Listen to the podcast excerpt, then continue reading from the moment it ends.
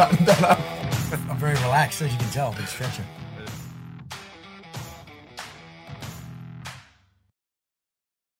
Uh, g'day, guys, and uh, g'day to Dan Pronk, or Dr. Dan Pronk, should I say, mate. Um, before we start uh, getting sidetracked and getting into what is going to be an amazing episode, and 90 minutes probably isn't going to cut it, um, can you just take us through, I suppose, your early life and, and your career in the army, and then what, what's happened sort of post, and as a little snapshot, um, and then we'll get into it, mate. Yeah, absolutely. Look, cheers for having me, guys. Anthony, Adrian, great to be on the show. The in a really quick nutshell, so born into an army family. My dad was a, a helicopter pilot with the army, and so he ended up going through the ranks and commanding an aviation regiment. So grew up in an environment where I was familiar with army. We were going to army open days and bits and pieces. Uh, with hindsight, back in the good old days, where you could still get up in helicopters as the family and I remember shooting an M60, shooting blank when you know when I was maybe eight, nine years old. All the all the good stuff that I, I suspect they've uh, shut down now. But had one elder brother, so Ben, uh, my elder brother, who also was he was very uh, inclined towards the military from an early age. I wasn't. He was into his school cadets. He was pretty much streamlined straight into the Defence Force Academy RMC out of school. I took a different path out of school, so finished up my high schooling and uh, ended up going to 10 different schools wasn't particularly academic but in my later years of school was got into sport so showed a little bit of promise as a middle distance runner and then a triathlete and so pursued the triathlon thing for about five years and with the goal of of hoping to make it as a professional athlete uh, that that failed miserably. I just plain and simple wasn't good enough. But that took me from about age 18 to 23 at the same time, I was doing part time uni. I did an exercise science degree on the Gold Coast. And so I'd finished up my exercise science. I gave triathlon one last ditch, and it was clear I wasn't going to be the athlete that I had hoped to be. So I started looking at other options, and that was when the military first started to flag as a, a serious consideration on my radar. So started to look at, at joining the army. Around the same time, I had sat the uh, what's called the GAMSAT exam, so the Graduate Australian Medical Schools Admission Test. So the, the test to, to get into postgraduate or apply for postgraduate uh, medical school. And I managed to get through GAMSAT and, uh, and had a score good enough to apply. Found out about the Army Scholarship Scheme that sponsors students through med school. And so those two came together, and I, I joined up the Army to go off to med school. And so did my medicine. As I was going through that process, my brother had he'd uh, gone through ADFA RMC, done some time with an infantry battalion as a lieutenant. He went to two RAR and then uh, did SAS selection and went across to SASR. And and so at the end of 2001, I'd finished my first year of med school. I was visiting uh, Ben over in Perth uh, before he was gearing up to go with an early push to Afghanistan. So that was that was naturally pretty shortly after the September 11 attacks, and and it was at that point that I saw what the SAS regiment was all about, and and met a few of the people, and decided that that was something that I'd like to potentially have a go at.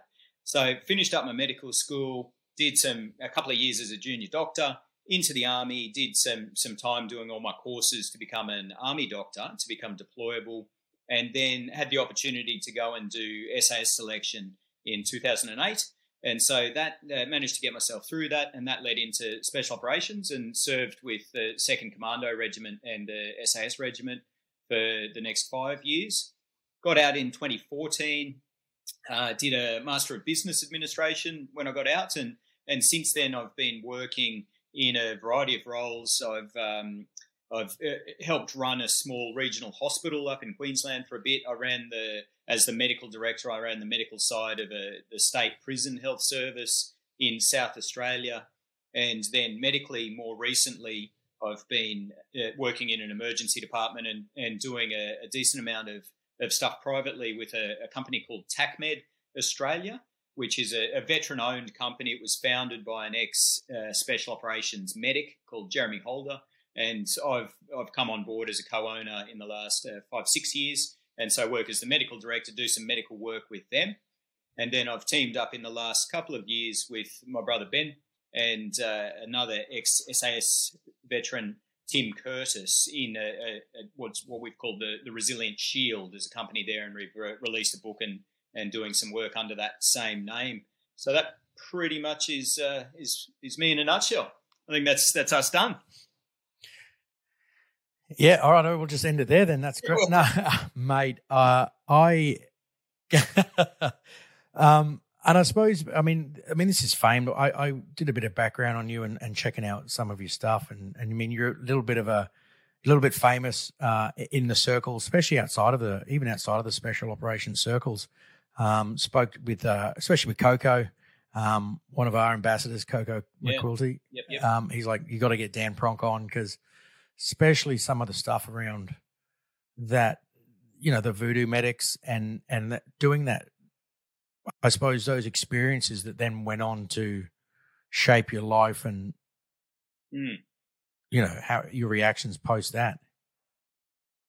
Yeah, look, absolutely. The I think for a lot of us, and I've reflected a lot with people like Coco and, and the crew that were around military medicine, and particularly at the the crew that I was working closely with in the special operations and, and that whole voodoo medic community. And at the time, we, we may not have fully appreciated what was going on because it was just the, the task that was at hand. And as you guys know, you know, you sign up you, to do a job and you go and do the job, and it doesn't really seem extraordinary at the time. But on reflection, looking back, it it really was a privileged time to be in that position when world events were were uh, sort of falling as they were, and and so yeah, it was it was just unbelievable. It was a window that opened, and we had that opportunity to get over and uh, to Afghanistan and get involved in combat operations and and experience all those really rich experiences, both positive and negative. And and that window has subsequently closed, and who knows if or when it will open again for medics to go and get that kind of exposure to pre-hospital blast gunshot wounds in a war zone. So it was it was a really privileged time. I was at the right place uh, in the right positions uh, with the right people to to experience that, and it's yeah, it's not lost on me that that was a, a unique opportunity. Yeah. So for the people who who because um, we've got some pretty avid civvies that have never been in the army. Um, uh, so you guys were in charge, like the medics, you were embedded with uh, special forces units and teams, and were effectively not it wasn't World War II, you know, had a red cross on and you didn't get shot at and you didn't shoot people. It was you were effectively I mean, could you explain it a little bit? Yeah, for sure. And this is a question that comes up a little bit, and it's a logical one with the Geneva Convention and the, the Red Cross and the, the privileges afforded to medical personnel if they display that insignia uh, then other signatories to the Geneva Convention shouldn't shoot at them, and they have different rules of engagement. And it's it's a bit of a gentleman's agreement between warring parties. The with with special operations, we were employed in a, in a manner that was called a non-declared medical asset, and so basically we wore no insignia of being medical. Not that I suspect it would have done anything other than draw fire, to be honest, uh, given that the to the best of my knowledge, the Taliban are not signatories to the uh, Geneva Convention. So it, um, so we, yeah, we were undeclared. We were on the ground, uh, indistinguishable largely from any other uh, member of our teams. But uh, so that that afforded us the same rules of engagement, but it also it also meant that we were targetable as per any other uh, operator on the ground there. But certainly we, we were not employed as an operator. We were there. Uh, we needed to be close enough to the point of injury to try and make a meaningful difference. So you had to be close to the action, but you know we were never, ideally, never the, the first ones through the door. Uh, that was for sure. But yeah, so it wasn't it wasn't your textbook like you see in the movies. The medic doesn't get shot at. Uh, the medic does get shot at, and, and on occasions the medic uh, needed to shoot back. Um, uh, is this an added level of complexity? Um, I know talking about you know unconscious competence and, and all this sort of stuff, but when you when you're talking about you're in a gunfight, that's stressful enough, and then you're a medic, and I know they would have gone through some pretty big lead up training, um, but whereas if you're walking into a situation as a, a, trained SAS operator, you know that you join the army to put your hand up to kick door, to do that sort of stuff, and then on the other side, if you're a, a medic, and then you're put in these positions and some pretty high stress stuff, and then you have other people's lives in your hand while getting shot at. I mean, is this something that would have added to the stresses, or are these people sort of above and beyond? Well, I don't know that it's above and beyond. I, I, everyone who worked with that environment, myself included, we went in with our eyes wide open, and this was we wanted this. This was something we had trained hard for, had pushed hard for, and actively sought out. So, I mean, the it was by the time we ended up on the ground and potentially in a, a gunfight in a place like Afghanistan, there was a lot that had led up to that. It wasn't it wasn't at all, you know, people being chucked into the deep end and sink or swim type routine. There was a huge amount of lead up training and and you know, for for myself, this was the, by the time I ended up in Afghanistan for the first time on special operations. That had been my goal for six, seven, eight years. I'd been pushing in that direction. So yeah, there was a lot of investment there. There was a lot of training. Special operations has got a, a quite remarkable, actually, medical training pipeline to prepare special forces medics and nurses and doctors for that environment. And there is there are some incredible selfless individuals that uh, that drive that training. There's cardiothoracic, vascular surgeons, anaesthetists. The list goes on, and, and they give up their time to make sure that that we were empowered with those skill sets to be able to try and make a difference um, under those very complex environments. And to be honest with you, I, I never at the time felt stressed. I never felt uh, scared or that I was out of my depth. I felt that I'd been adequately trained. Maybe there was a bit of naivety there and a bit of um, I'm not sure, but but I felt and and of course we were always surrounded by you know some some very very competent soldiers to do the gunfighting and, and secure the situation so you could get on and do your medical task and and so yeah it's um it it, it was never something where we we would I felt anyway, chucked in outside, uh, out of our depth, or ill prepared for what we, or unaware of what we were getting ourselves into. No, I mean, um, you see, is there stuff? I mean, we talk about personality tests. I mean, this come up in, uh, you know, you, you, go and do those personality tests online, and it it tells you if you're, um, you know, intuitive and and and that. And I do remember, and I don't want to give too much away, so people go and actually read the books. Um, but your personality test was not normally the the operator equivalent was it? It was some slight differences. Is that something that you think would have affected any sort of outcomes? Look, yeah, yeah. I mean, it wasn't, and I, I talked to this. I think in um, uh, average seventy kilo dickhead, if I'm remembering correctly, or, or maybe it comes into Resilience Shield. I'm not sure, but but um, yeah, you're right. I mean, in the lead up to doing SAS selection, I'd, I'd um, looked at the psychological testing and screening that happens there and and had a feel for what they were looking for that the, the typical leadership uh, personality profile and and I was not it by a long shot. I was almost the exact opposite. I I it, it might sound odd to to some listeners but I'm actually strongly introverted. I um which I think when people think of introversion, they think of these wallflowers, these sort of shy people that don't want to get up and speak publicly or or can't lead or these kind of things. But I like to think of introversion, and I think as it applies to myself as introversion or extroversion as to how you restore your energy. I heard this described. I can't remember who by it. Might be Simon Sinek or, or one of those uh, type of, of people, but but I, I, gener- I regenerate my energy by being alone and being quiet and being by myself, being in my workshop tinkering for six, eight hours or or uh, stomping around in a national park by myself and staying overnight there. These kind of activities are, are how I restore my energy.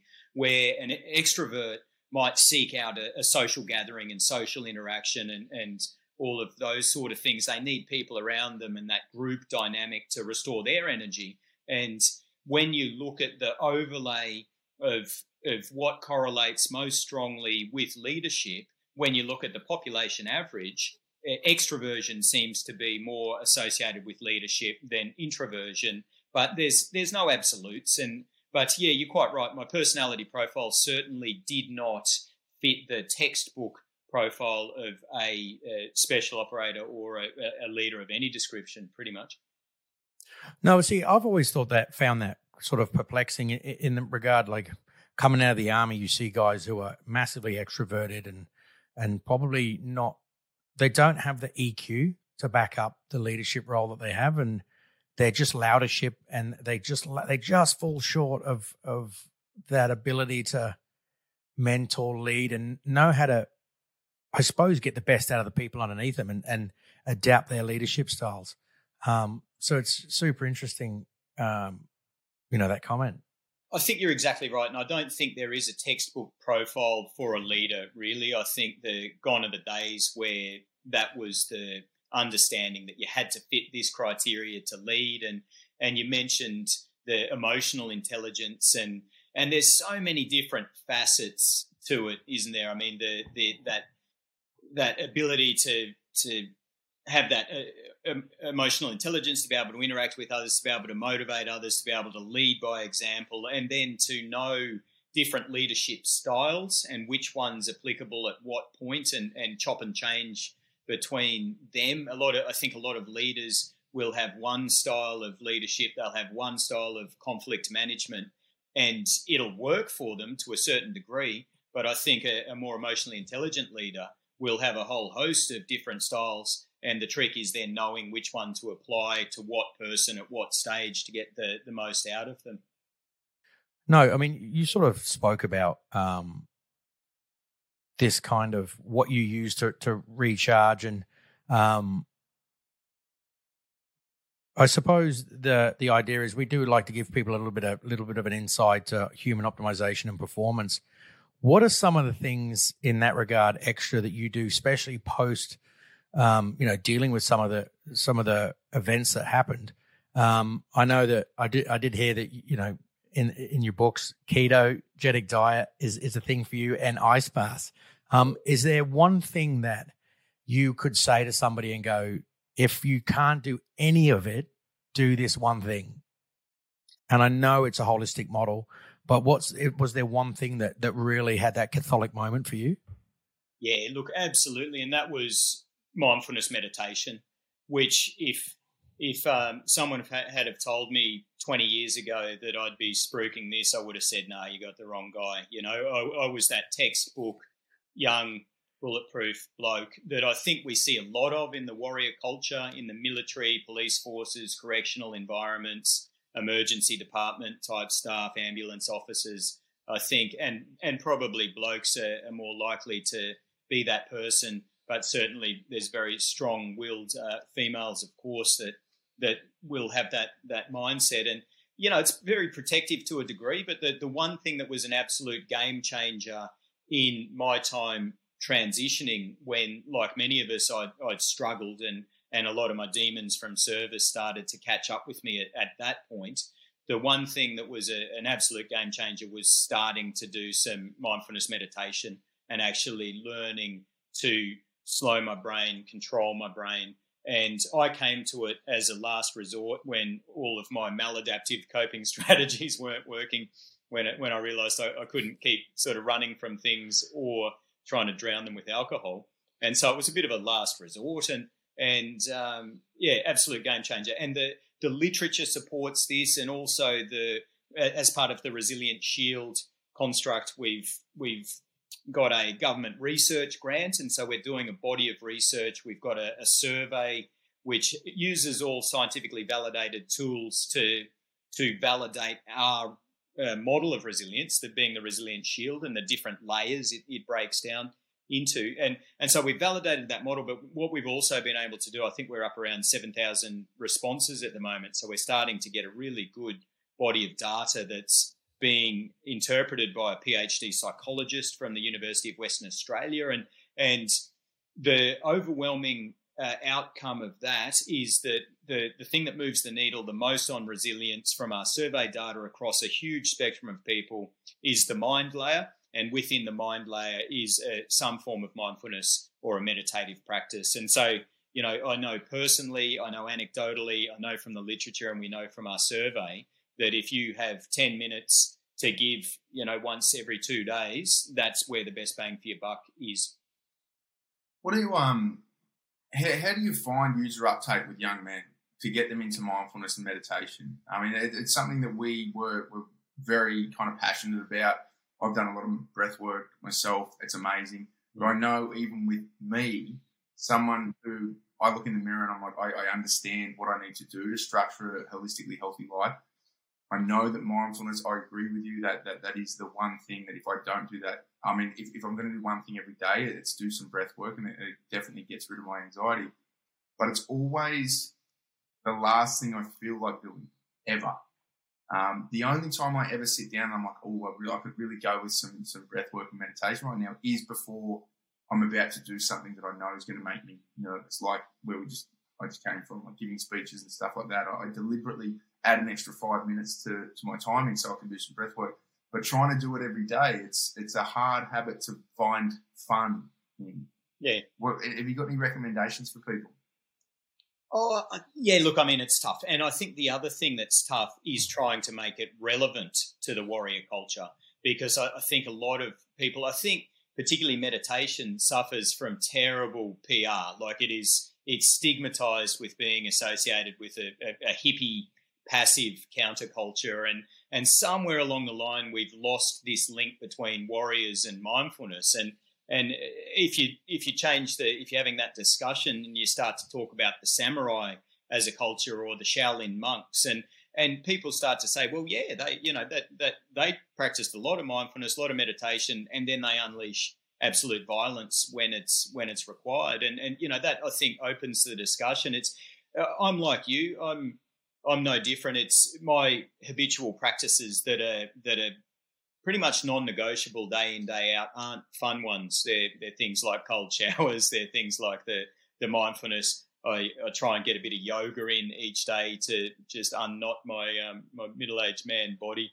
that never stretches. Uh, so yeah, I think the it, ways around that a try and make them relevant. So if you can see the relevance people are much more likely to engage. I know that you you can see the relevance in that mindfulness but then the that just that putting it in your day at a set time. So making it habitual so that it's it's something you must do. And, and i tend to try and build it into my morning. So i'll I'll get up and, and then first thing I'll do, even if it's only 10, 15 minutes of, of mindfulness meditation, do that. Once again, if it's only 10, 15 minutes of yoga, do that, blast myself with a cold shower, and then it's only 40 minutes out of your morning. And I've ticked three boxes for that day, and, and it puts me in the right frame of mind. So I, I think that's that habit formation and that having set time each day when possible not beating yourself up if you fall out of the routine just and that comes into the whole mindfulness meditation piece that non-judgment just accepting yeah well the day got in the road or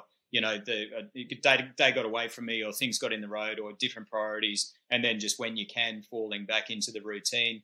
But um, I, I've found over time that I I can feel when my brain is overstimulated, and I, I know well enough now that I can reset that, and I can I can bring my brain down to a, a um, just make it feel a lot better, basically, calm it down through meditation. So I know that the, the juice is worth the squeeze, and that helps me allocate time for it. Yeah, I think I think there's some great crossover in what you said around um, samurais and, and, ninjas. Like Eastern culture versus Western culture is is I think the biggest problem that we're facing at the moment. We need to get young veterans and soldiers more aligned with Eastern culture than we are with the, the Western American chew bubblegum take no shit, carry six shooters. That's the kind of mentality that we all want. But I think I, I find that is the link as well to things like I, I, have no dramas getting up and getting excited about a cold shower because there is an ego element to it. There, there's that part of that Western kind of culture. Like if I can do it and other people can't, it boosts my ego. Whereas sitting down and doing breath work, you can't flex that. You can't. There's nothing sexy about it, and it's very Eastern. So I don't know. I, I, I think there is a lot of the Eastern culture they're the things that we as Westerners don't enjoy doing as much, but we know are so good for us. We've got to find, we're, we're still battling with it. We've got to find a way to make that kind of stuff sexy or appealing to young blokes. Because young guys can definitely, definitely benefit from it. And, and like you said, I, I, we're all the same. Um, 20 years ago, we were different people. It was all Western, I'm six foot tall, bulletproof, and I'm going to be a superhero. Whereas now, I'm, I mean, I'm a massive introvert as well. I am happy to sit in the corner in the shadows, not doing anything, not not talk. That's how I recharge. But yeah, I, I think we need to find better ways to get younger younger males, especially, more excited about some Eastern health practices. Yeah, look, agreed completely. A lot of the stuff you you guys spoke in your book, um, and I don't want to give the game away too much, but that imposter syndrome, um, and and knowing that you're putting yourself out there, that these things that you're saying, like you know Swiss Eight and and the Resilience Shield, and these things work for anyone that's trying to do this sort of stuff, and and just using the instructor credibility, like when we started doing um, combat shooting in the army, and we got a couple of guys from over west and did the road show, and and and they started doing the road show because if I got up as a as an infantry sergeant and said, "Hey guys, this is how you combat shoot," everyone's like, "Yeah, fuck off, mate. Like, I don't care." And then you get, you know, some of the legends from the West doing the roadshow, and they're like, "Guys, do this." They would fucking hang off every word they said, uh, and that instructor credibility was so important. And and that combat breathing thing that they snuck in, um, which is box breathing, Yeah. uh, and everyone's cool with that because you put a combat in front of it, and they're like, "Fuck yeah, I'll combat breathe the shit out of it." Meditate? Nah, I'm not doing that. Like it's nearly the same thing, bro. Yeah, a little bit. I mean, I know drawing your concentration to a point, but yeah, You're exactly right, and I've witnessed this. And you know, we do talk about imposter syndrome uh, in the Resilient Shield, and it's it's something that certainly Ben, Tim, and I all encounter. It's it's kind of like we've we've got this um, this platform that that we as individuals, you know, at times think, well, gee, there's this perception of who I am versus who I am, and there's a bit of a, a delta in between the two. But the, as you say, I, I guess whatever engages an audience, and and where it's it's not lost on us that this. I use the word privileged a lot because that's how I feel. It's a privileged position to be in, and if we can engage audiences and get messages through to them, uh, and if that if that relates to them because they perceive that we can speak with authority because of whatever we might have done in the past, then then that's great. And exactly as you said, and I experienced this within the SAS. If you are part of an organisation, we could we could teach our patrol medics and scream at them until they're blue in the face about a certain thing. And if and they'd say yeah whatever you know because they're familiar with you and you you know you're one of you you're one of that construct but you bring in an external expert to say the exact same thing and all of a sudden there's credibility so you know someone comes from one of the US um, yeah, special mission units or whatever and says, "Hey, you know, we do this," they'll be like, "Oh, that's awesome, let's do that." You'd be like, "I've been trying to tell you that for for years." But however you get that message through, and and I think when people are ready to hear it and when it's packaged in the right format, and you know, we, we were talking before we uh, hit record here that Swiss Eight Resilient Shield are, are saying a lot of the same things. There's a lot of parallels there, absolutely, and it's it's just pushing that out and different people will find what resonates with them at the right time for them. And uh, yeah, if we can all keep making the, the, the right noises, hopefully they'll resonate soon. hopefully I can talk to find someone from 20 years ago. I mean, ours is that proactive, proactive.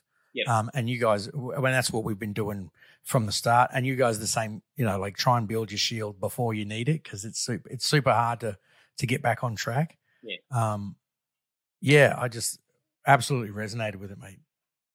I think I think the massive positive is that there is more organisations. I'm not sure how you came about this kind of information, but we, I mean, it, it's lived experience and, and living through it and identifying there's some tools here that are a counter narrative to to what is mainstream medical practice.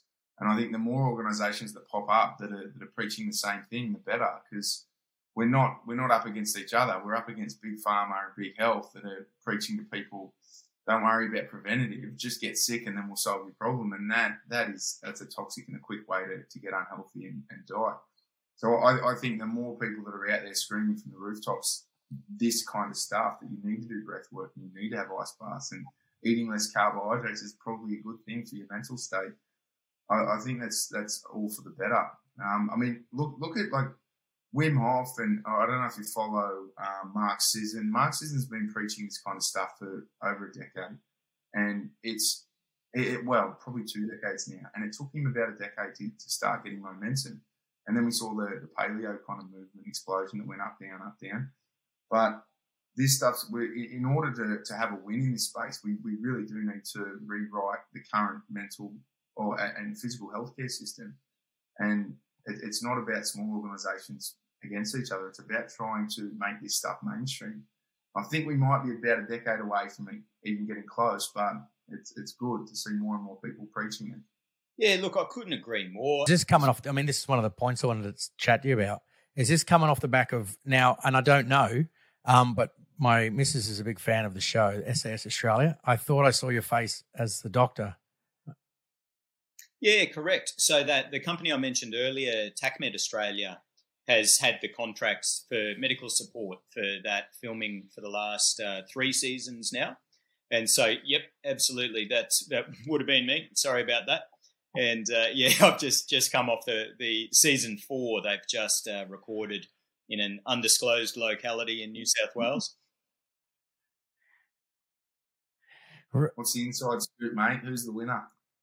Oh, I think there's some wording in my contract. I didn't read it closely, but I'm pretty sure I'm not meant to talk about that sort of yeah, thing. Yeah. Yeah.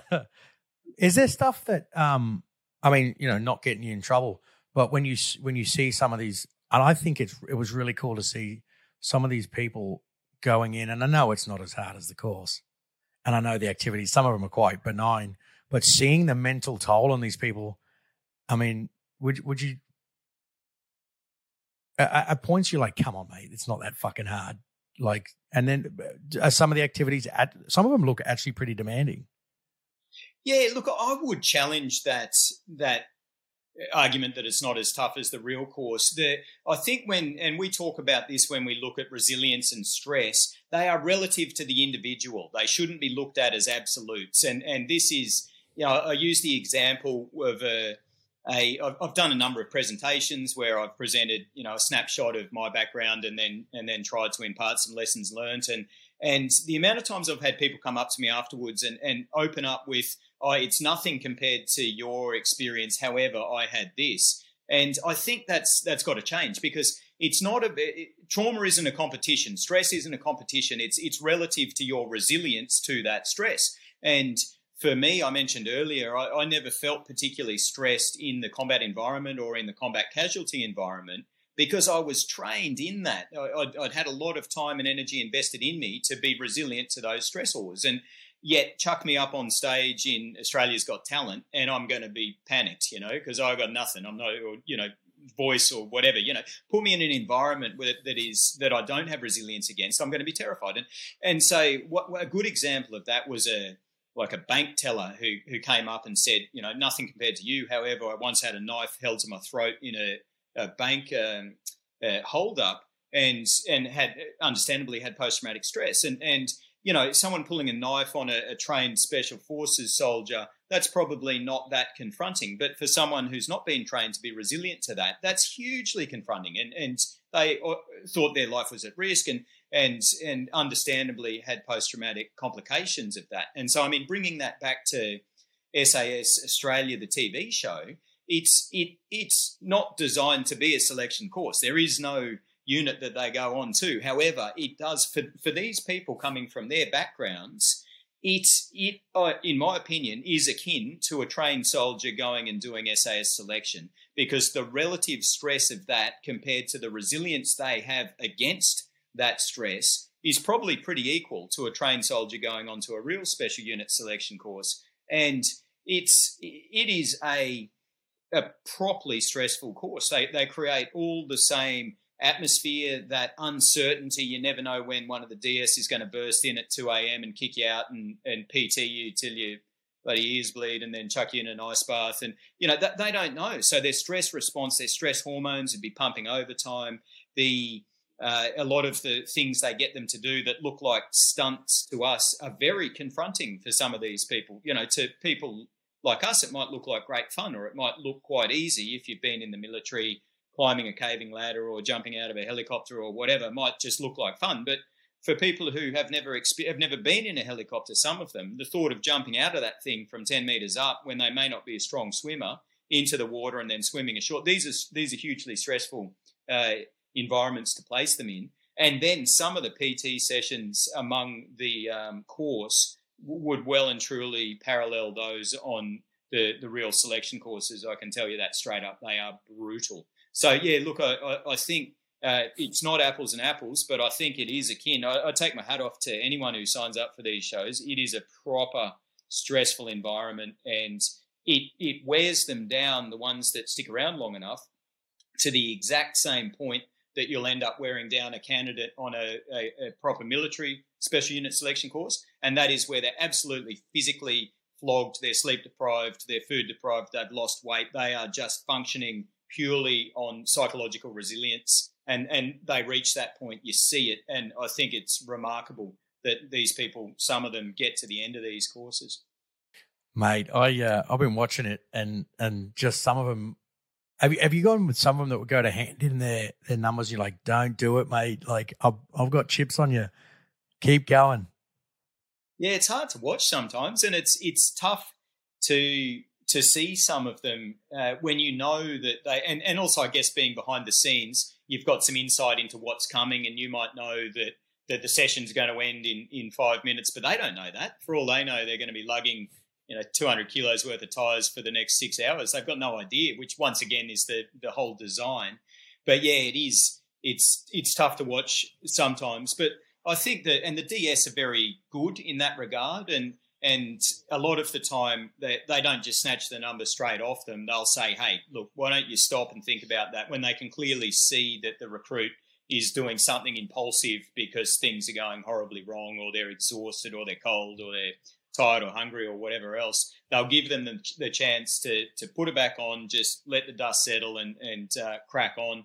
But yeah, you, you're right. I mean, it's it is hard as the doc to sometimes uh, maintain that that kind of almost callous, uh, not much empathy type interaction with them when all you want to do is is just give them a hug and say, "Man, you're doing awesome. Just hang in there. You, you, have got no idea. You're doing great." Yeah, because you you were the uh, SAS doctor for what five years. You had been intimately involved in the uh, selection courses. Yeah, that's right. So I spent five years between the Second Commando Regiment and the SAS Regiment. So I served with both, but had the opportunity to be the doctor on selection uh, quite a number of times. And and so yeah, I've, I've se- seen that from the perspective those courses from the perspective of a, a candidate on it and know what that feels like, and then a doctor supporting it and know what that looks like. And then this is just a a great continuation of that in a in a very different environment for the TV show, but a lot of the same underpinning principles, and it's all very very interesting. No, we, we my brother reached out to uh, Ant Middleton just off the bat and was like, "Hey, um, these Swiss Eight boys do a. Do you want to jump on the podcast?" He's like, "Yeah, let's go for it." So we're in we're in negotiations now. When he's free, we're going to get him on and, and rack his brain about it. It's going to be great. Yeah, awesome stuff. Mate, I was going to ask, um, as, as someone who's served in both 2 Commando and then SASR, um, is it the pissing contest that we were taught as, as young blokes in the battalions that, that, the two units hate each other, or is that all just fluff and, and the boys actually get along?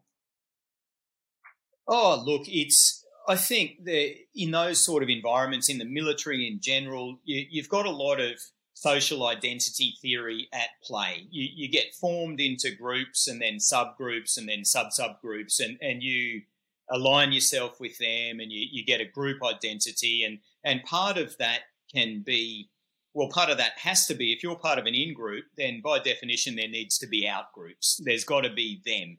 And, you know, I think when you join the military, you are all of a sudden distinguishing yourself as military as opposed to civilian. And so the civvies are all of a sudden this lesser being that is, uh, you know, doesn't understand and has no discipline and turns up 10 minutes late to everything. And, and which of course is ridiculous because all that does is creates problems when guess what? Everyone discharges and become, tries to become a civvy again. And if you, you've spent your whole career looking down your nose at, at this group of people, then uh, guess what? It's difficult to be one. But the, so I think, and then you you know maybe you go army, and then you're you're then different to navy and air force, and, and you tend to build that esprit de corps that you're the superior service for whatever reason, and they're doing exactly the same thing.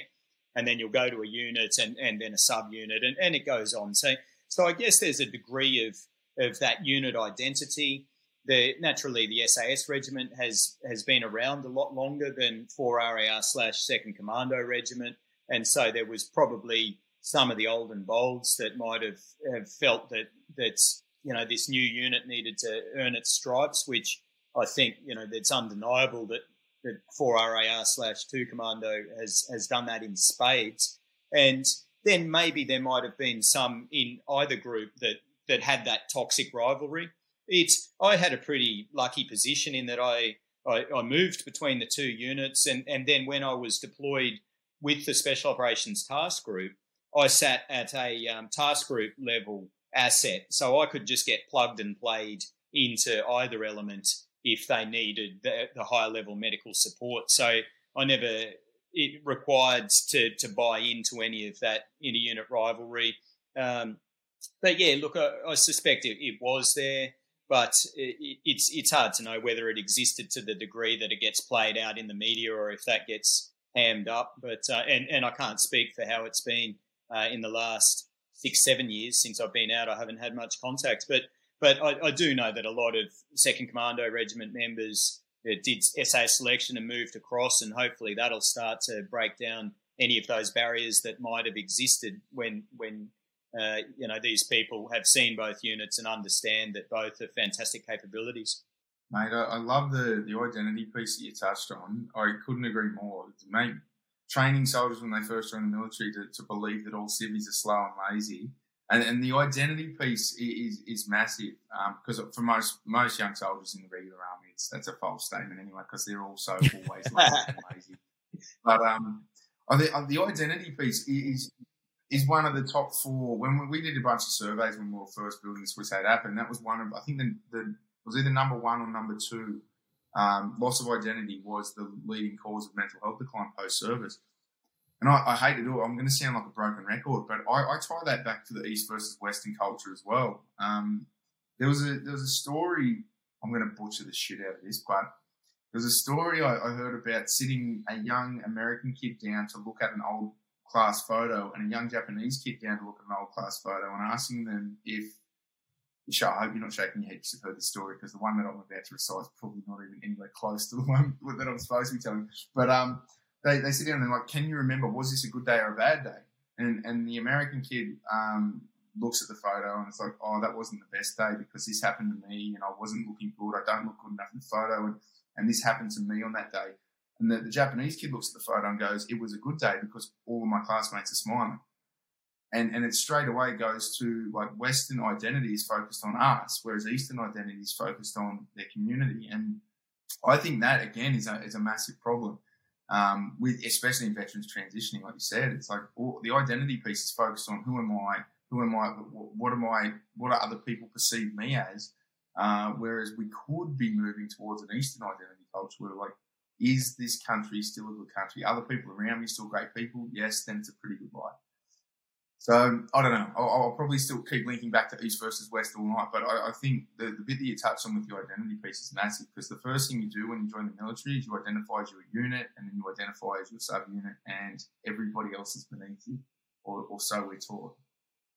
Yeah, look, I, I, think you're exactly right there, Adrian, and a, a massive part of that transition. And I've had a good look at this, and really, actually, my my rocky transition was what led to the, the my interest in resilience and then what sparked the whole Resilience Shield project uh, as as I tried to negotiate that. And and a huge part of it for me was loss of identity. It was uh, what's known as contingent self-esteem. So I felt good about myself when I was in the military and I, I, I felt that I was functioning well as a doctor with the army and other people were I was getting externally validated as well. You know, here's a pat on the head, have a medal uh, type thing, and and so it was all bolstering this self esteem, but it was all uh, linked to me being in that uniform, and as was all my professional satisfaction, my sense of self worth, my access to the flow state, all the stuff that I found stimulating and engaging. My professional development was all uh, military medical professional development, and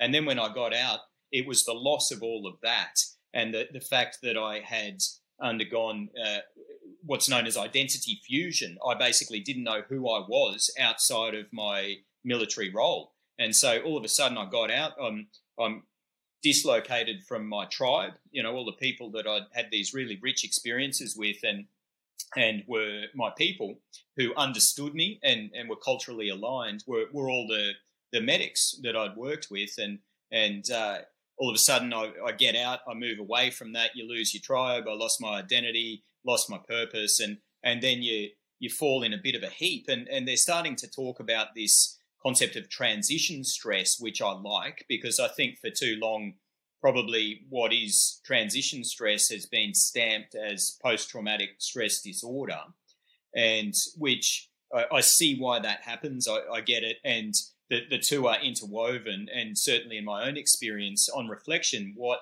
I feel happened was I, I suffered from all that loss of identity, loss of purpose, uh, dislocation from my tribe, all these factors that I now know were bolstering my resilience. There was still a ton of stress and cumulative trauma there that I'd never thought I needed to process. And all of a sudden, this drop in resilience left me vulnerable to all of that stuff and it caught up with me. And so that I think was predominantly a period of transition stress that left me vulnerable to a degree of post traumatic stress. And uh, there's no question I had symptoms of uh, post traumatic stress. And, and yeah, it's a, it's a very interesting beast, but it's a tough one in that I think if we don't indoctrinate soldiers and we don't form that that esprit de corps and that group, that social identity theory isn't at play, then they're not going to be invested enough to go and do what they need to do. But um, there needs to be, I think, some counterbalance to that. And and if it's, I think there's ways of bolstering a group identity that aren't toxic and derogatory towards an out group. And I think that's that's a, a good leader will do that. Yeah, mate, I agree. Have, have you ever come across a book, um, just talking about the tribe stuff, have you ever come across a book called Lost Connections? No, I've not. That sounds good. What, uh, what's that all about? Mate, oh, I mean, the, the, the, whole book's about um, anti-anxieties, any antidepressants, and a young uh, British journalist wrote it, and he was pres- prescribed this stuff as he was a teenager coming up. He was on it for, for most of his young adult life. Um, and then he started to break down what was actually causing him to be miserable, because at the time, all, all the data coming from pharmaceutical studies was that it was just a chemical imbalance in your brain. You take a pill, you fix the imbalance. Yeah. Anyway, long story short, what, what, he what the book basically uncovers is that that disconnection and isolation is what's causing a lot of people around the world at the moment to be extremely miserable, anxious, and depressed. Uh, and and he breaks down that the all of these other things like addiction to alcohol and and, and narcotics um, come from seeking an escape from their lonely, isolated life. So, so he starts to look at it basically saying that, that isolation and loneliness is, is, the leading cause of all of these problems. But the big one around tribe um, that I kind of steal bits and pieces from his book to, to throw into talks when we give them is around um, tribal warriors type tribal connection and, and what happens when you are disconnected from that tribe. And he looks back at uh, research from from when we were kind of hunter gatherers and and the anthropology and, and the, human, the biology over time, we haven't changed from those people. And, and back in the day when we were going out in a hunting party, we weren't apex predators. If, if we come across a wolf or a lion or a croc or a hippo or, or the list goes on, we're not going to win that fight unless we're with our tribe. So disconnection or if you got separated from your tribe while you're out hunting, your chances of survival are slim to none. And that's when we developed over time the, the sympathetic nervous system would initiate as soon as we got disconnected from our tribe. Uh, and now we live in cities, we're surrounded by mates all the time until we're not, and we still have that biological response. And I mean, I, I haven't done the research. Uh, I mean, I've done my own reading, but I haven't been in partnered with unions to do research on this. But all the signs and symptoms that we're seeing that are the, well, the anxiety and depression signs and symptoms associated with loneliness, isolation, and disconnection mirror post-traumatic stress.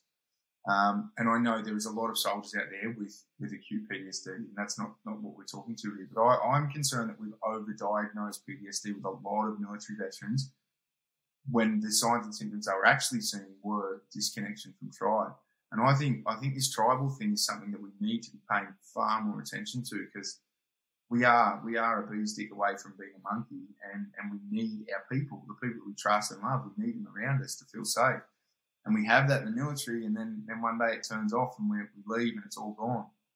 I think I think that's a, a big part of the problem. It's not getting enough attention. Yeah, look, I, I tend to agree hundred percent. And some of the research we did into the social layer of the Resilience Shield model looked at at loneliness and looked at the data behind it. And the US Surgeon General makes an interesting comment talking about loneliness and and and talks about it being a, a, an epidemic, you know, this loneliness epidemic, which has been worsened by COVID and the disconnection of social isolation and and uh, the requirement to to stop the spread of COVID. But but he he likens loneliness to smoking 15 cigarettes a day in terms of its detriment on your physical health and certainly the psychological health. And you're exactly right. I mean, we uh, we have evolved over uh, the, since the beginning of, of, the human species to be pack animals, and exactly as you said, that was a survival uh, thing in the in the initial instance, and then it became, you know, it made sense to be part of a community and have complementing uh, skills and and resources as we went along, and so we've evolved to be these social creatures, and we we need a degree of that social interaction, and and when you look at the the interesting overlap in the neurotransmitters or lack thereof, your dopamines, your serotonins, your oxytocins, uh, these these chemicals that regulate our moods and and have a, a huge effect on our mental health and well-being. The ways you can stimulate those, I mean, sure, yeah, we can throw a pill at it, but that's not when we look at a root cause analysis, you're not getting to the root cause there. You're chucking a band aid over the, the top of it. And and exactly as you said, this isn't to take anything away from those who have who have legitimately got post traumatic stress disorder, anxiety, or depression. Uh, not at all. I mean, there's a role for pharmaceuticals, and it's fantastic that we've got them. But I think likewise, there's also a role for this this range of other interventions that we know uh, tinkers with those same neurotransmitters, and that is social interaction, that is mindfulness meditation, that is engaging in activities where you can tap into a flow state. You know, the, the list goes on. Petting your, your, your, dog or your cat, we know releases oxytocin that, that increases that, that bond, as does intimate, you know, social relationships or a, a, a present uh, interaction with another human being. And so, yeah, it's it's a fascinating space, but but whilst we spoke earlier about introversion and recharging your, your batteries by yourself, uh, you know, coming back to my example, and I think for a lot, is something I heard recently on a, an audio book. I can't really remember what it was, but it was talking about human optimization and peak performance. And it was talking about needing a base to come back to, having a core that you can come back to where you can be centered. And that might be a family unit or close friends or, or what have you, but having that, that tribe that you can project out of and push out and push the limits, but you always want to come back to that. And without that you can you can be a bit lost and directionless and it's hard to to perform optimally for, for long periods of time uh, if you don't have that core and that base that is that is rooted in social interaction. Yeah mate i, I 100% agree and, and, from personal experience like i am a, a massive introvert. I, I, if I spend too much time with people, I need to just. I'm, I'm glad because I've, I've got, the house in Sydney where I've got a, a housemate, and then I've got a house in Newcastle when I have the kids. But if I go up there and I don't have the kids, I've got the house myself. And there's weeks where I'm like, I just need to get to Newcastle and sit inside, or I just be at home by myself, away from people. But then I get to the point where I need to learn what my ratio is. Because if I spend too much time by myself, then I start getting miserable as well. And I think I think that's a big lesson that um, a, a, lot of young people need to learn as well. Is like, what is your ratio of, of people to, to isolation? Because everyone's different, and I know if I, I haven't worked out my exact balance yet, but too much time with people drives me mental. Too much time alone, and then you start getting depressed. There's, there's got to be a happy medium in there somewhere for everyone. The other thing there is differentiating loneliness from solitude. And so solitude is seeking out being alone for, for for anyone, but to, to have some quiet time, to be able to have some mindful time, to be able to reflect, for the introverts to regenerate their energy. So solitude is not loneliness. That is that is seeking out being alone for those purposes. But like you say, if that stretches out too long, that can start to tip into loneliness, and you need some some human engagement. And I think everyone is different. And I'd also uh, propose that that it's not a static construct. I don't think there will be one ratio for you that says 60% to 40% or whatever. It's going to be dynamic, like we know resilience is, like we know stress is. It's going to change over time. It's going to change over your lifetime, over your age and stage, your, your social circumstance, whether you've got kids, whether you don't, these kind of things. So yeah, I think it's a dynamic construct and it's it's something that that needs to be forever fine tuned.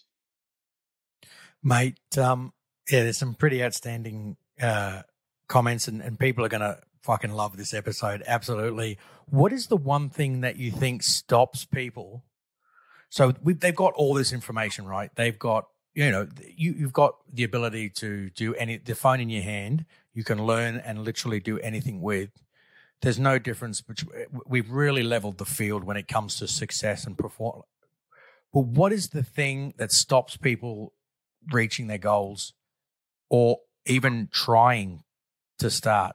We're all capable of it, but it just seems like the difference between some people and, and other people is that, in my opinion, we've lost the power of decision and making a fucking decision to go and do something.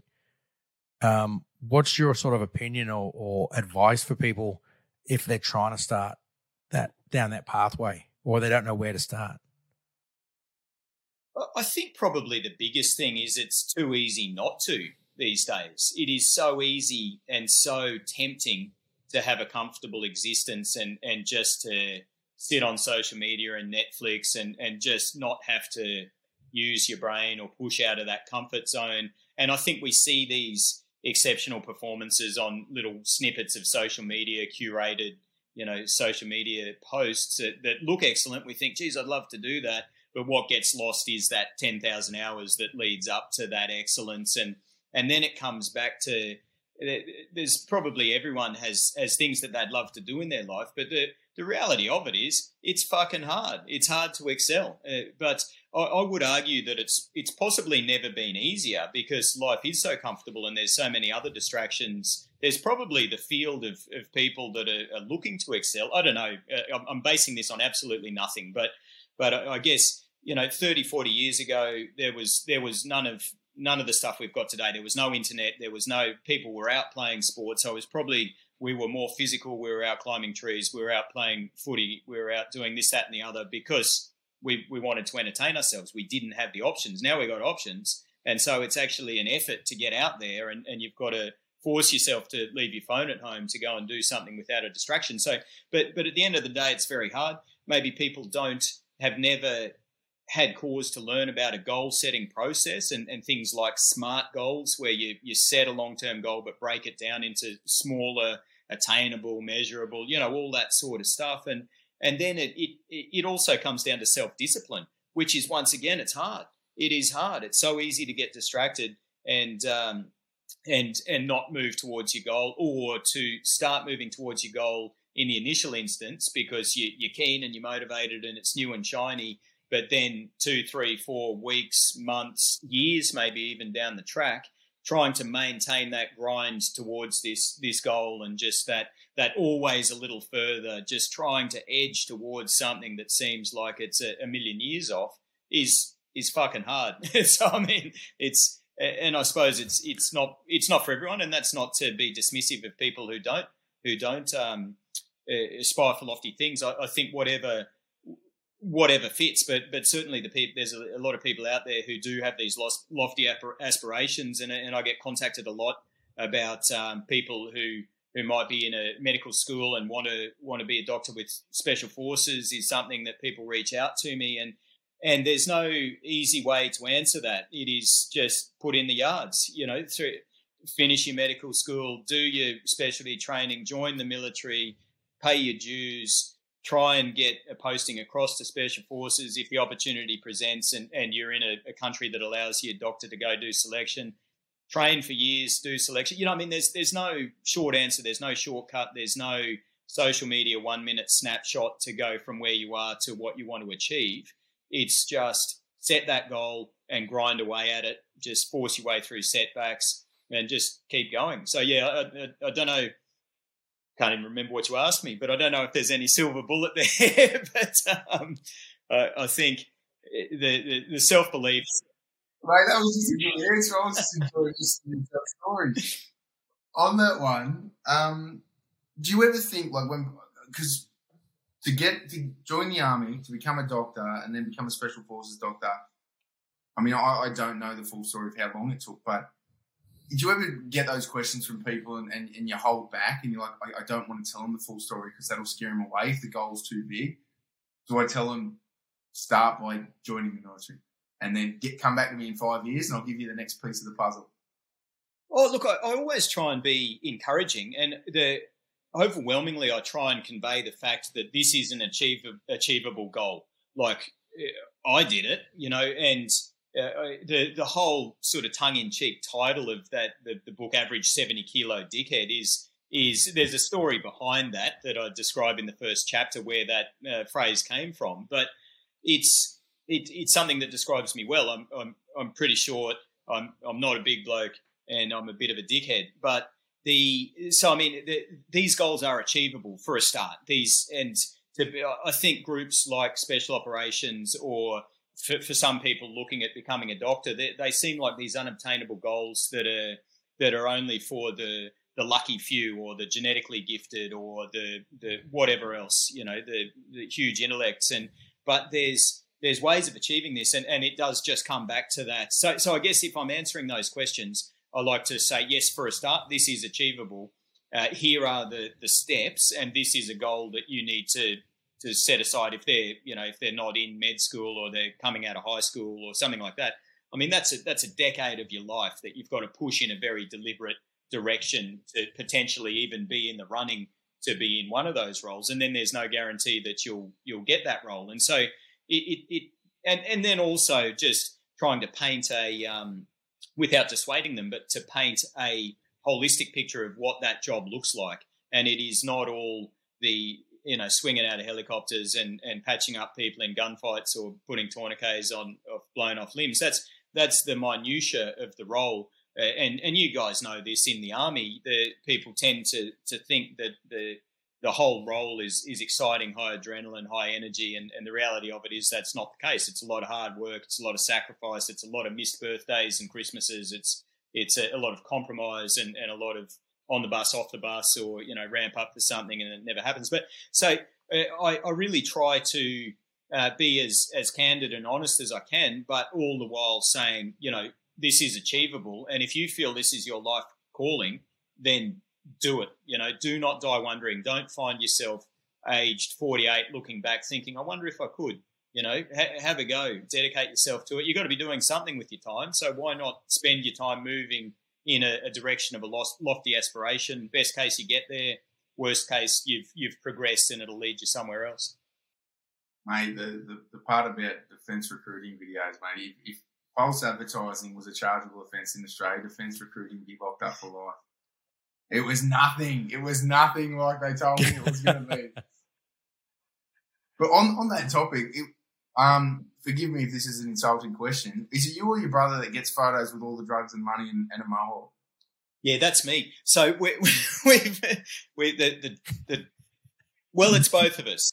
that's probably why you're getting all these questions. And there's there's a photo that has done the rounds of um, a, a, job that I, we're working with the uh, Drug Enforcement Administration, the DEA in Afghanistan, their FAST team, so their paramilitary uh, division so we were working with them, and there's a, a photo that circulates a, a, little bit. I've got a, a, kilo of heroin in one hand and a, a wad of cash in the other hand, and so that one's me. There's uh, there's one of my brother that does the rounds where he's got a massive bag of weed and, and a, big beard and and uh, you know all the all the M4 and all the fruit hanging off it and all that. So so it is both of us. We've both tried that look. Uh, the mohawk was me. Uh, that was a yeah, hairstyle that I ran for, for one rotation there that um, that is is been vetoed by my wife more recently. But uh, yeah, so but both of us.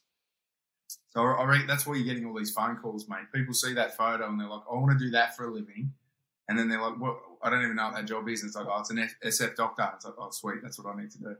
So, oh, you've got to go to uni for ten years and then pass SFs. Oh uh, no, no, no. I'm just I just want to be that dude in the photo. That's what the young blokes are thinking. look, and I was no different when in the lead up when I was looking at special forces from the outside. I wanted to be that guy in the photo. There was a there was a huge amount of extrinsic motivation, but also equally a huge amount of of intrinsic motivation to try and be the best version of myself I could be. And once I was in that med school pipeline, and, and then had my eyes opened to the fact um, that the SAS regiment had a doctor, I'm like, wow, okay, let's uh, let's have a go at that. But which I think's important, and it's it's I think it's normal. It's human nature. The the interesting part about that photo with the, the heroin and the cash, and we're burning it all in a pile behind me, is it, people will look at that and, and see exactly what you're saying. You know, that looks cool. How do I get in on that? I, I look at that, and, and what I see is is what happened about an hour after that photo, or less than and that was uh, one of our combat engineers, Rowan Robinson, was uh, shot in the neck, and the, the the the blokes that responded to him under really dire circumstances did a, a, fantastic job of the initial management. I got to him shortly after, and very desperate. Um, we we had a it was actually a U.S. State Department helicopter providing fire support above us, and it was the closest air asset, and uh, so we brought it in, chucked him on, I hopped on, and and frantically tried to to uh, work on Ryan, but sadly we lost him that day. So it's it's funny that photo holds a very different meaning to to me. You know, it's um it was a, a big day. Uh, earlier in the day, we'd had a DEA agent uh, shot as well, and and I responded to him, and thankfully he did really well and made a full recovery. But but yeah, what I see is what happened an hour after that. I think what most people see is, man, I want I want in on that. But um, yeah, it's, it's sometimes it might be a bit of a careful what you wish for. Yeah, I think um, it's that it's Instagram life, isn't it? Where people see that you know person on a beach, you know, in a bikini, and they're like, "Oh, that's how she lives her life all the time," and they're like, "Oh, SF, they just go and kick doors, and there's zero consequences to the life they've chosen to live or the lead up that it took them to get there, uh, and the failures that they they kind of have to do along the way." Yeah, you're exactly right. And I, I must apologise. I'm, I'm guilty of, of probably perpetuating that image. The and it, it but it, it does get engagement. It's it's something that I see as a, a tool to to try and, and get attention and then hopefully steer that attention if I can to towards the direction of you know let's talk about resilience let's talk about mental health yes this this is what I used to do, this is what we used to do. Here's how you get to do it if you want to do that, but beware, here are the consequences of choosing that path from a, a physical and a, a, psychological perspective. And it, it, exactly as you just said, uh, you know, Anthony, it's not, it is not all the, the door kicking and, and, and in the, the, the, the medical crew that I interact with or the med students or the medics, it's, it's not all patching up, you know, gunshot wounds and, and blast injuries. That's, that's the minutia. Uh, but there's there's a whole bunch behind that that's still very professionally rewarding, but it comes at a cost. And so, yeah, look, you're right. But I mean, social media, I think, is has got a lot to answer for with regards to that. But used as a as a hook to get attention, and then hopefully move people in a direction that might uh, give them some tools to better negotiate their life. You know, I think it's it's useful. Yeah, that photo is absolute. It honestly is, mate. It it it it epitomized, and it's a ju- such a, a stark juxtaposition between a doctor and then and how you think and all your you know prejudices and what you think a doctor is supposed to be, and then you see this mohawked, bearded gunfighter, completely the opposite, and you're going, you know, and then they're like, wow, that's pretty cool, and you you know you got the hook out there, you got the bait, and then you're like, hey, while you're here, how about you check out some of this stuff? It's pretty cool, you know what I mean? Yeah, it doesn't. Uh, it doesn't look much like what the average person would would stereotypically think of as a doctor. But I think that's good to challenge that stereotype as well. You know, and and uh, I've certainly got a lot of work colleagues that that have got all sorts of crazy hair, dreadlocks, you know, earrings, nose rings, and and they are exponentially better doctors than I am. And so I think it's good to to challenge those stereotypes. But um, yeah, I think it is a, little bit hard for some to reconcile their a doctor with a M4 slung around their uh, neck and body armor and whatever else. But um, to, to be honest with you, I, I, often look at those images now and look at helmet camera footage that, that I might have captured back in the day, and, and it doesn't really even seem like me, to be honest. I feel like I've evolved and, and moved on, and and that that one image, that drug one, was that's a decade ago now, and and so a lot lot of water under the bridge. I'm a different person to who I was then. I'm I'm very proud of my service and glad that that I've done it, but but there's been a lot of evolution and change since then, and it almost looks like a different person or like you know a movie that I watched. Uh, some of it this is going to be like seven questions crammed into one. But the, the main thing I'm trying to get to is do you think it would make all Australian doctors better at their job if they did some time in the military? And I'll, I'll prefix that with context. I, personal belief, I joined the military like a young kid that ego driven, Western culture, wanted to be big, bad, bulletproof. Um, there was sense of purpose in, in, in kind of service the country and all that good stuff as well. Um, and then when I was younger, I, I loved the idea of training to go to war because that is the romantic idea of, of young boys that have been doing it for, for generations, going to fight war to prove themselves as men. I'm po- completely polar, uh, opposite or contrasting opinions about life at the moment, and, and I don't like propaganda and, and brainwashing young men to go and fight people who may or may not be good or bad. Getting slightly off topic. At the same time, I've got two young boys, three and four years old. I would love to see them grow up and, and spend at least a couple of years in the military because I think there's great discipline. You make great mates. Um, so going back to the original question, do, do you see value? I mean, I, I, understand now that we're not in the Middle East anymore. You're not going to get as much hands-on kind of experience with with gunshot wounds with blast injury, but the value for young doctors would, would it be a, a, a promising model to pitch it to, to have all young doctors do some form of reserve or, or full time military experience?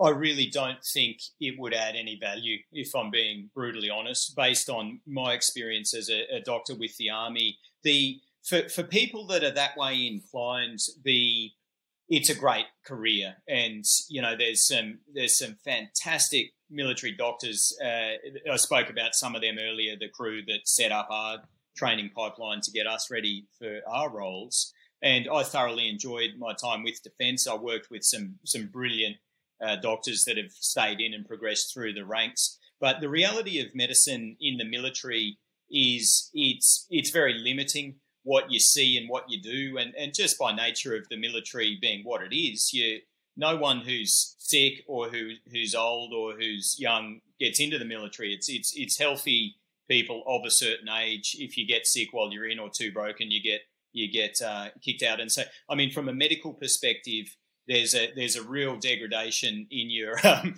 in your does, does that describe you? the, the, the, but but certainly there's a real it's a challenge to maintain your professional uh, competence. We we had a lot of upskilling in special operations in a very specific niche of tactical medicine, which has no real wider applicability when you go back to being a civilian doctor. So, look, and from a, a discipline perspective, doctors in the army being specialist service officers as they are, you, you don't get that same military training. You get um, you, you, get a really abbreviated officer training, which I thoroughly enjoyed, and it was great. But and then when you when you get a rank, of course, that gets uh, almost thrown at you inappropriately just because you have to hold rank to to do your function as a doctor and to get a seat at the grown-ups table and all the rest of it. But it's not like someone like my brother who who earned his rank through the through the various levels and ended up well commanding the SAS regiment. You know, if you look at him as a lieutenant colonel as the boss of SASR versus a lieutenant colonel medical officer who's gone through their training, the, it's I don't feel it's comparing apples and apples, and I don't feel they they would have both gotten the same discipline and the same uh, benefits out of a, a military training that, uh, that, that, that one another might. So yeah, look to, to come full circle to your question. No, I think the, the to force every doctor into mandatory military service would would be a, a waste of of a lot of their time where they could be developing specialist medical skill sets that we we need in the community. You know. Uh, but for the few that self-select to go into that and love it, uh, myself being one of those, you know, it's it's brilliant, but it does come at the the trade off of de-skilling in a lot of areas that you then need to re-skill in.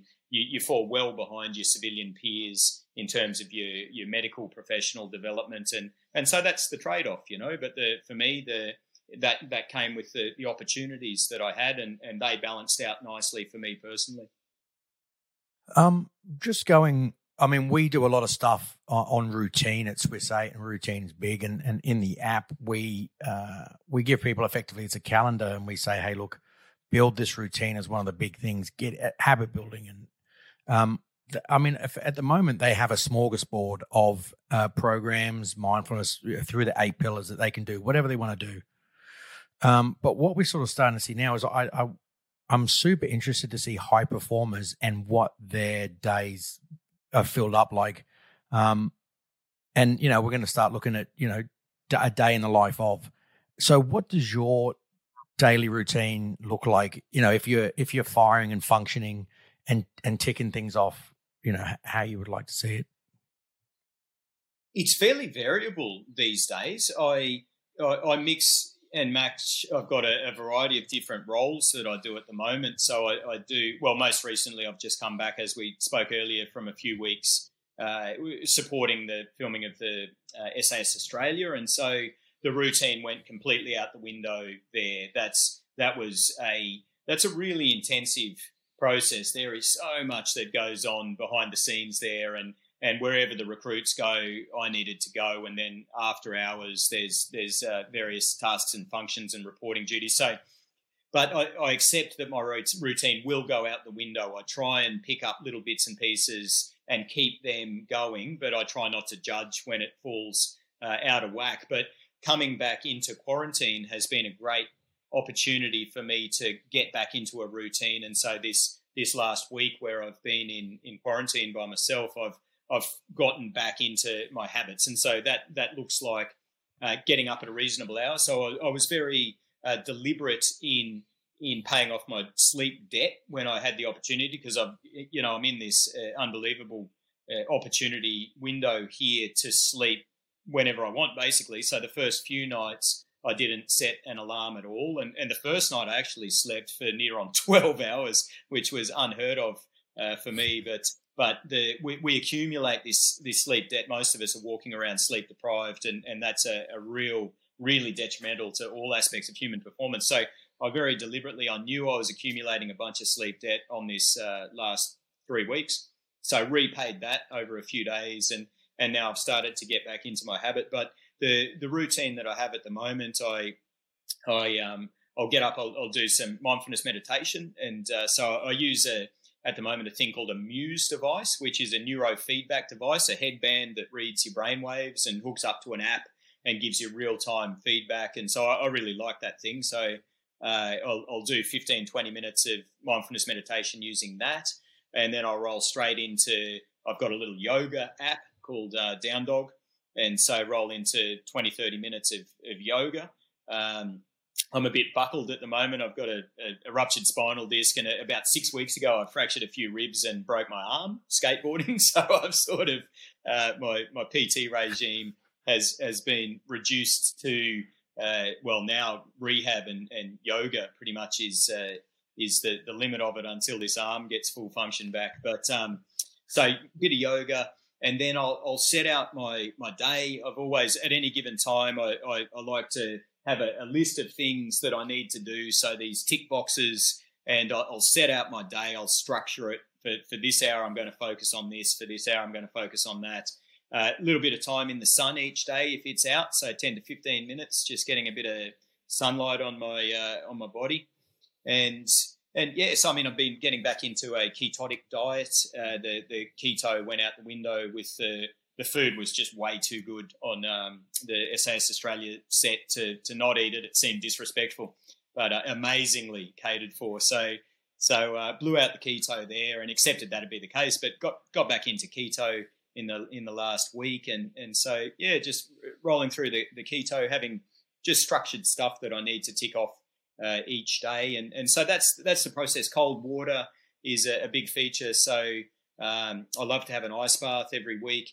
Uh, here, I, I, can't get out to get my ice, so I've just been blasting myself each water, uh, morning after yoga with with a cold water, so just a cold shower, and so I have a blast of that. and that's my morning routine. And and then I, I start the day from there. But but have some set uh, non-negotiables that that I must do to set me up for the day, and then have some key tasks for that day. Uh, and so I'll tick them off. If, if I get anything else done, that's a bonus. If, if things don't get done, that's not the end of the world. I roll them over to the next day. The end of the day, I um, well, while I'm in ISO, I'm, I'm connecting with my family. You know, that's some time to make a point of FaceTiming my, my little team and talking to the kids and, and my wife, and and then there'll be a bit of reflection, bit of journaling, and uh, and a bit of bit of gratitude uh, journaling at the end of every given day. So that's that's a an ideal day, and it's one that I'm able to achieve when I'm in ISO here. Uh, but as I said, uh, sometimes I, I, don't get any of that done. Sometimes I only get components of that done. But I always try and fall back into that routine every available opportunity. Man, that is a solid bloody daily routine. I've got one final question before Max wraps us up. This is this is a, a, quick one just to help me get some confirmation bias for a debate that I've been having. What's your blood type? Are you happy to put that on the podcast? Yeah, A positive. Oh, you've, you've, just fucking theory. Don't worry about it. We'll cut that bit at the end. I could have lied to you, but there's probably we had so just, dozens of photos of me rolling around with a with a blood type patch on my arm from uh, being in uniform. So yeah. yeah. no, we had we did a podcast with a couple of um, dietitians last week, and they are switched like they are all over dietetics. And I tried to to pitch them the theory of blood type dieting and how a, A blood types are designed to be vegans, B is designed to be kind of a mixed paleo base, and, and O is a, a meat dominant that, that tends to correlate better with a, a ketogenic, high fat, bit of protein kind of diet. So, being someone who's an advocate for keto dieting, I was like, please, please be O positive, or please be an O blood type. But my theory's out the window, mate. So I'll I don't think that you, I, I, could just be an outlier. I'm not sure. It's yeah, it's easy to scratch out those ones that don't fit your bell curve. But um, yeah, I, and and that said, I've never I've never given a vegan diet a good nudge. Maybe I'd feel like a million bucks on that. But um, yeah, at the moment the, the keto seems to to work for me. So yeah, might might have shot your theory in the ass there. Mate, um, I really want to say thanks for coming on. Um, before we go, I just want to let everyone know that's listening, go if you haven't and, and give you a chance to plug it. But I really got a lot out of the Resilience Shield and uh, hearing guys of your caliber, and I know you guys are all humble, but guys of your caliber experiencing the thing, things you experience gives people that opportunity to know it's okay and that I can grow and move forward through this stuff. So I think that that resilience shield and and even um, the average seventy kilo dickhead mate, they are brilliant. Um, I listen to them on Audible, uh, and I recommend everyone go and go and watch them, but or listen to them, uh, mate. Where can they find more stuff outside of what I've just spruiked? So we've got a, a, website, resilienceshield.com, where we've got links to things like the, the Resilience Shield book. We've also got our resilient survey that I spoke about, so you can hop on and do that. And that gives you a, a resilience score, uh, and it's it's underpinned by by the validated um, uh, survey survey components that I spoke of, the the tools that we use to assess the different layers of the resilience shield. But the the more a useful part of that survey, in my opinion, is it gives you individual layer scores, and so you can see where your relative strengths are, where your areas for improvement might be, and uh, I think that's quite a useful tool. The and we've got some blog articles there as well that just elaborate a little bit on on some of the stuff in the Resilience Shield. And uh, for for me personally, uh, Instagram is probably where I'm most active. Instagram or LinkedIn, just Dan Pronk on either of those is is where I make a, a little bit of noise. Mate, thanks very much. Like I said, uh, guys, if you're listening, go and get it, have a listen. Um, and thanks for coming on, mate. Uh, we'll have to get you back on as as things sort of happen down the track. And um, if you get any mad scoops on SAS Australia, you know where to non contractually binding, uh, let us know. No, that's awesome. Look, I, I really appreciate your time. It's uh, I really appreciate the opportunity to to come on the podcast, and I really appreciate what what you guys and your movement are doing for the veteran community. I think it's huge, and I think it's saving lives. And keep up the good work. Thank you. Cheers, mate. Thanks. Cheers, mate. Uh,